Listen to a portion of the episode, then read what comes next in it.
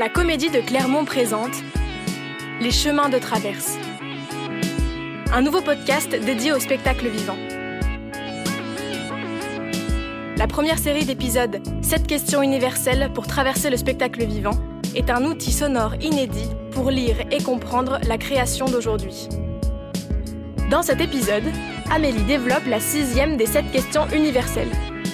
Quel rôle joue l'esthétique de la mise en scène dans mon expérience globale du spectacle? La forme. La sixième question pose la question de l'esthétique. L'esthétique, on pourrait traduire cela par la forme, la forme que prend un spectacle. Aucun spectacle n'a pas de forme, ça n'est pas possible. Tout cela procède d'un choix. Déjà parce qu'on est dans un lieu qui n'est pas le lieu de la vie. Donc quand on entre dans un théâtre, déjà on entre dans un espace qui est codifié. La scène va nous obliger à faire rentrer des personnages, une narration dans une forme et donc de faire des choix sur cette même forme. Donc l'esthétique finalement c'est euh, la forme que je donne à la vision alors, si j'adapte un texte, ça sera la vision que je porte sur ce texte, la vision générale, le cadre que je veux lui donner. Ou si c'est une vision plus globale, une création, eh bien là aussi, je vais devoir créer une forme pour donner corps à cette vision. Donc, on pourrait dire que l'esthétique, c'est le cadre visuel, ce que je vois en premier lieu. Très souvent d'ailleurs, l'esthétique on va dire, précède le sens. C'est-à-dire qu'en fait, c'est la première chose qui me surprend quand le rideau s'ouvre ou quand il n'y a pas de rideau. La première chose que je vois, c'est l'esthétique. Bien avant que la représentation, même parfois, ne commence, j'ai déjà les comédiens en place, la scénographie qui est en place. Eh bien, c'est ça, l'esthétique. Donc, l'esthétique, c'est tout ce qui concerne donc ce que je vois. Donc, c'est l'espace global. Alors, l'espace, ça va être ce qu'on appelle le décor, mais plus globalement, aujourd'hui, on appelle ça scénographie parce que justement, on considère que c'est une création artistique, il y a des créateurs, scénographes, le régime de la lumière, le régime du son, le jeu de l'acteur, la place qu'il va prendre dans ce même espace. La vidéo, les médias aujourd'hui prennent une place très très importante dans le régime esthétique général. Tout cela procède d'un choix et d'une création de la part du metteur en scène et des équipes techniques qui travaillent avec le metteur en scène. Pour comprendre la notion d'esthétique, on peut peut-être réfléchir à la notion de classique. Je parle de texte ici, justement, c'est-à-dire je parle de quelque chose qui n'a pas à voir avec une esthétique du visuel, du visible, mais au contraire avec la source de la mise en scène. Et c'est très intéressant parce que ça permet de comprendre que quand on monte un texte écrit par un auteur, eh bien, il va être porté par le regard d'un autre artiste qui va s'ajouter à l'écriture de l'auteur, qui est le metteur en scène. Si je prends n'importe quel texte classique, ou même on va dire classique contemporain, texte qui sort aujourd'hui, c'est systématiquement la superposition du texte d'un auteur avec le regard d'un autre créateur sur cet auteur. Et c'est ce qui fait que ben on dira qu'il n'existe pas de mise en scène naturelle d'un texte. On peut pas dire qu'il existe une mise en scène essentielle de Tartuffe, de Macbeth, etc., etc. Il y a en réalité autant de regard possible sur, par exemple, l'école des femmes, qu'il y aura de metteurs en scène qui mettront en scène l'école des femmes. Et ça va du plus petit travail qui va être fait dans les ateliers scolaires à des visions beaucoup plus complexes, beaucoup plus agencées dans les, dans les structures euh, officielles, chez les opérateurs nationaux et internationaux. Je vais développer l'exemple d'une mise en scène euh, euh, de Stéphane Braunschweig de l'école des femmes. C'est une mise en scène qui est assez intéressante parce que euh, elle se caractérise par une esthétique assez épurée et assez simple à comprendre. C'est-à-dire que la scénographie fonctionne de façon symbolique. Au début, on a de grands pendrillons euh, qui vont euh, plutôt refermer l'espace scénique pour signifier l'enfermement d'Agnès. Des cloisons vont montrer l'espace public, l'espace privé et l'espace dans lequel vraisemblablement elle subit les violences d'Arnolphe. Donc, on voit bien que l'espace est à la fois référentiel, mais extrêmement abstrait, réduit à l'essentiel, où le spectateur va pouvoir projeter l'imaginaire des lieux, réduit au symbolique.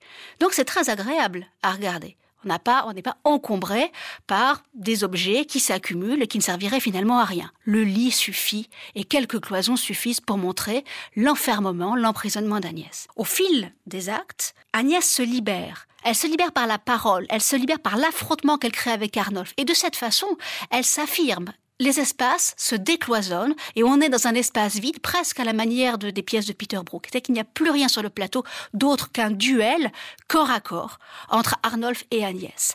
Et l'espace, vous voyez, va exploser, simplement exploser, pour laisser la place simplement au duel entre Agnès et Arnolphe. Donc on voit bien ici qu'on a une esthétique qui fonctionne avec l'évolution des personnages et la psychologie des personnages sans s'enfermer dans une morale. Il n'y a pas de jugement de ces personnages-là. Et la fin de la lecture de Braunschweig est d'ailleurs très intéressante de ce point de vue, puisqu'on voit Agnès qui s'en va, qui quitte à la fois son amour, son amant, l'homme qu'elle a choisi, et son père adoptif. Dans l'affaire, elle est libre, mais elle a perdu les deux hommes qu'elle aimait. Donc là, on a une lecture très très singulière qui montre aussi par la scénographie Agnès qui part seule dans un dégagement en coulisses, montre bien la solitude tragique du personnage et une comédie qui se termine hélas, contrairement vraisemblablement à ce que sous-entendait Molière, qui se termine en tragédie. Tragédie de la femme libre ou de la femme libérée. L'autre exemple que je peux donner euh, s'appuie sur non pas une pièce de théâtre, mais un roman, un roman contemporain de Roberto Bolaño qui s'appelle 2666 et qui a été mis en scène, adapté par Julien Gosselin dans une représentation qui durait pas moins de 12 heures. Alors, pour faire très vite, la narration est très simple. Au départ, c'est un groupe de jeunes universitaires ambitieux qui partent à la recherche d'un grand écrivain qui s'appelle Archiboldi. Et de fil en aiguille, de quête en quête, eh bien, euh, ils tombent face à d'autres situations qu'ils n'avaient pas prévu de rencontrer, notamment des meurtres de centaines de femmes à la frontière mexicaine. Ceci dans cela, eh bien, s'emboîte une série d'intrigues où se croisent la grande histoire, la petite histoire, des intrigues privées, des intrigues publiques et à terme, eh bien, euh, une espèce de descente aux enfers de la condition humaine qui rend compte, eh bien, de l'enfer contemporain dans lequel nous sommes plongés. Donc on pourrait parler d'une épopée contemporaine, hein, d'une épopée euh, désespérée, certainement tragique, de ce que nous vivons aujourd'hui entre nos aspirations personnelles, nos recherches privées et le monde dévasté dans lequel nous vivons. Alors comment en termes d'esthétique, Julien Gosselin le traduit-il? Eh bien, c'est des cages de verre. Ce sont des cages de verre qu'on trouve assez communément aujourd'hui dans les scénographies contemporaines, mais là, elles ont une particularité, c'est qu'elles peuvent tout faire. C'est-à-dire qu'elles peuvent être imbriquées l'une dans l'autre, eh bien, l'espace de la chambre, l'espace des meurtres, l'espace même de la lecture, quand la cage devient écran où l'on peut lire même des extraits du roman, donc mise en abîme du roman lui-même, donc espace romanesque, espace théâtral. Donc finalement, ces cages de verre nous rendent compte comment, dans et bien rendre compte de ce labyrinthe humain dans lequel nous plonge Roberto Bolaño. Donc vous voyez que l'esthétique, dans cet exemple, n'est pas qu'une création euh, à côté d'un metteur en scène, une création euh, où l'on s'imaginerait finalement un délire personnel. C'est tout le contraire. C'est une création qui s'appuie sur les contraintes très vivantes de la lecture personnelle qui a été faite de l'œuvre sur laquelle on s'appuie. En l'occurrence ici, c'est une lecture un peu, on pourrait dire, borgésienne d'un labyrinthe humain. On n'en finit pas d'aller dans cette descente aux enfers qui nous ramène finalement à nous-mêmes.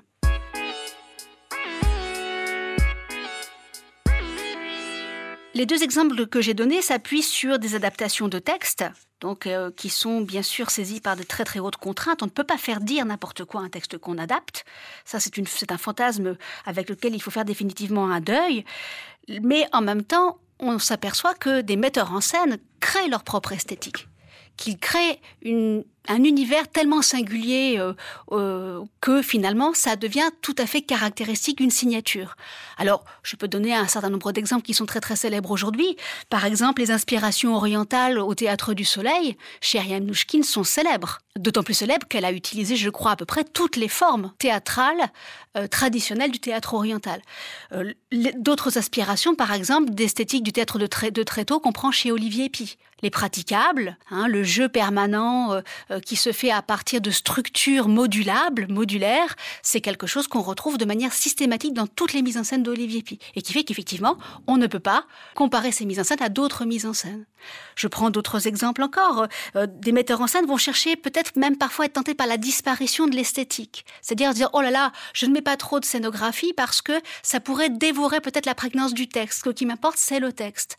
Les scénographies de Pascal Rambert, par exemple, ont tendance à s'effacer.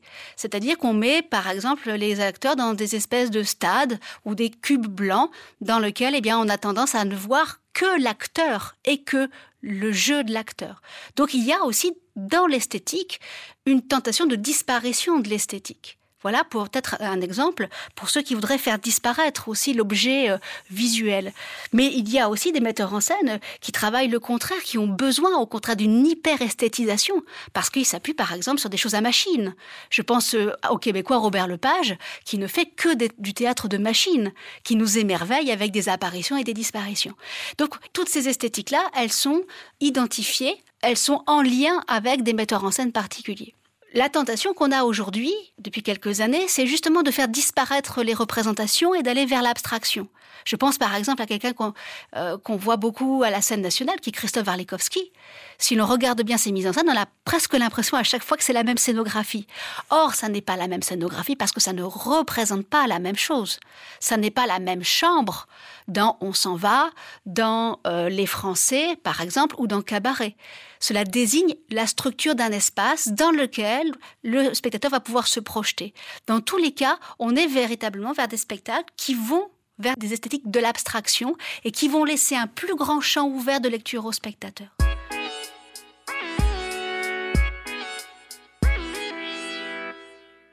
En dernier lieu, je peux peut-être parler d'un point assez extrême, mais qui est néanmoins euh, assez courant aujourd'hui dans la création contemporaine, c'est le moment où on a l'impression que le sens est contenu dans la forme. C'est-à-dire que l'esthétique prend toute la place et que on voit tellement de choses, tellement de tableaux qu'on ne sait plus comment les lire. Et donc euh, derrière la forme, le sens se dérobe. Alors c'est difficile parce que euh, notre éducation ne nous habitue pas à ça. Je l'ai dit beaucoup de fois et je le redis, mais notre formation est une formation euh, classique, cartésienne, rationnelle à une forme représentée, nous avons besoin de construire du sens euh, correspondant. Or, très souvent dans la création, eh bien, le sens peut être dissocié aussi de la forme et j'ai l'impression d'être perdu. Alors, des metteurs en scène jouent beaucoup là-dessus. Par exemple, je pense à Pippo Del Bono, je pense à quelqu'un comme Yann Fabre, par exemple, euh, quelqu'un comme Angélique Lidl. Euh, ces trois artistes ont, sont plutôt de la performance. Ils ont ceci en commun, qu'ils vont construire des spectacles qui vont ne pas raconter une histoire, mais raconter une histoire invisible, une histoire qui nous paraît impossible à comprendre de premier abord. Ce sont des tableaux qui se succèdent et qui, a priori, n'ont pas de sens les uns avec les autres. Et plus j'avance dans cette expérience que je plus je me sens perdu. Parfois, je peux être attrapé par une image agréable, par une belle musique, par un tableau qui euh, peut-être me réconcilie avec le précédent qui était cruel et extrêmement violent. Mais dans tous les cas, la construction du sens ne se fait pas de façon immédiate. Romeo Castellucci est un exemple encore de ce type de, de metteur en scène qui aime troubler la compréhension du spectateur pour l'emmener dans un autre régime de signification. Donc que faire? Eh bien, dans ces cas-là, eh bien, c'est simplement consentir entrer dans l'intimité de ces tableaux, ne pas chercher forcément à tout comprendre. Pourquoi il faudrait-il tout comprendre? Simplement attraper des éléments de sens, attraper des éléments de visible et laisser travailler les émotions avec ceci. De façon sensible, pas de façon rationnelle.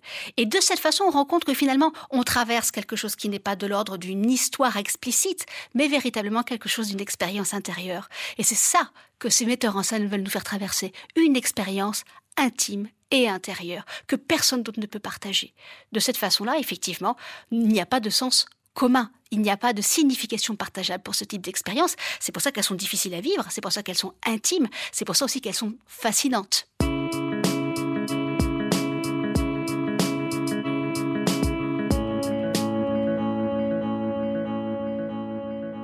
À l'issue de cette euh, question sur l'esthétique, peut-être euh, ici vous donner un petit conseil ou quelque chose à pratiquer qui puisse vous aider à justement construire des significations. Souvent, euh, lorsque l'interprétation se dérobe, et ça arrive très très souvent, là encore une fois de plus, c'est le jugement qui va venir en rempart.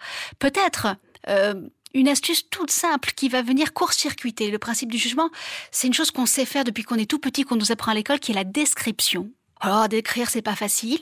En fait, si, c'est très facile. Il suffit juste d'observer et de décrire exactement ce que l'on voit. Ça peut être le mouvement d'un comédien, ça peut être la tessiture d'une voix, ça peut être le type d'une musique, ça peut être tout banalement euh, les décors qu'on a en face de soi. Mais au lieu de juger, au lieu d'essayer à tout prix de s'acharner à mettre du sens, décrivez.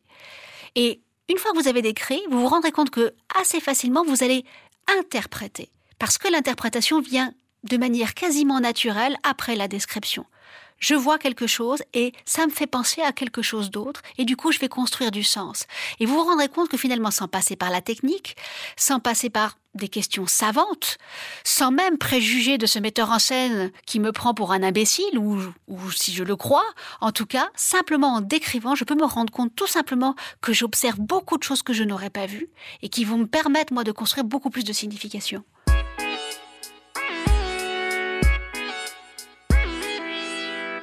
La question des esthétiques aujourd'hui, donc c'est une question, vous voyez, qu'on peut aborder de façon non technique, c'est-à-dire avec sa propre culture, avec ses propres connaissances et avec des petites ressources toutes simples comme simplement d'écrire. Dans tous les cas, il faut être sensible à ce que nous voyons et consentir à observer ce que nous traversons. Parfois, peut-être, euh, avons-nous l'impression d'être submergés par un univers euh, euh, esthétique surprésent que nous ne comprenons pas. Dans tous les cas, ce n'est pas peut-être l'objectif de comprendre. L'objectif, c'est peut-être de traverser un processus psychique, intérieur, d'où le sens aussi se dérobe. Les images fonctionnent comme des événements accidentels, souvent au théâtre, qui nous imprègnent, et qui nous imprègnent euh, aussi puissamment le cœur que la mémoire.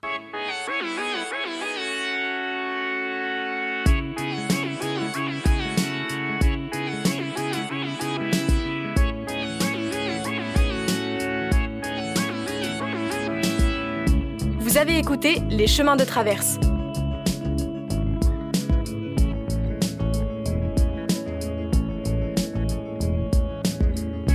Retrouvez tous les épisodes sur lacomédiedeclermont.com.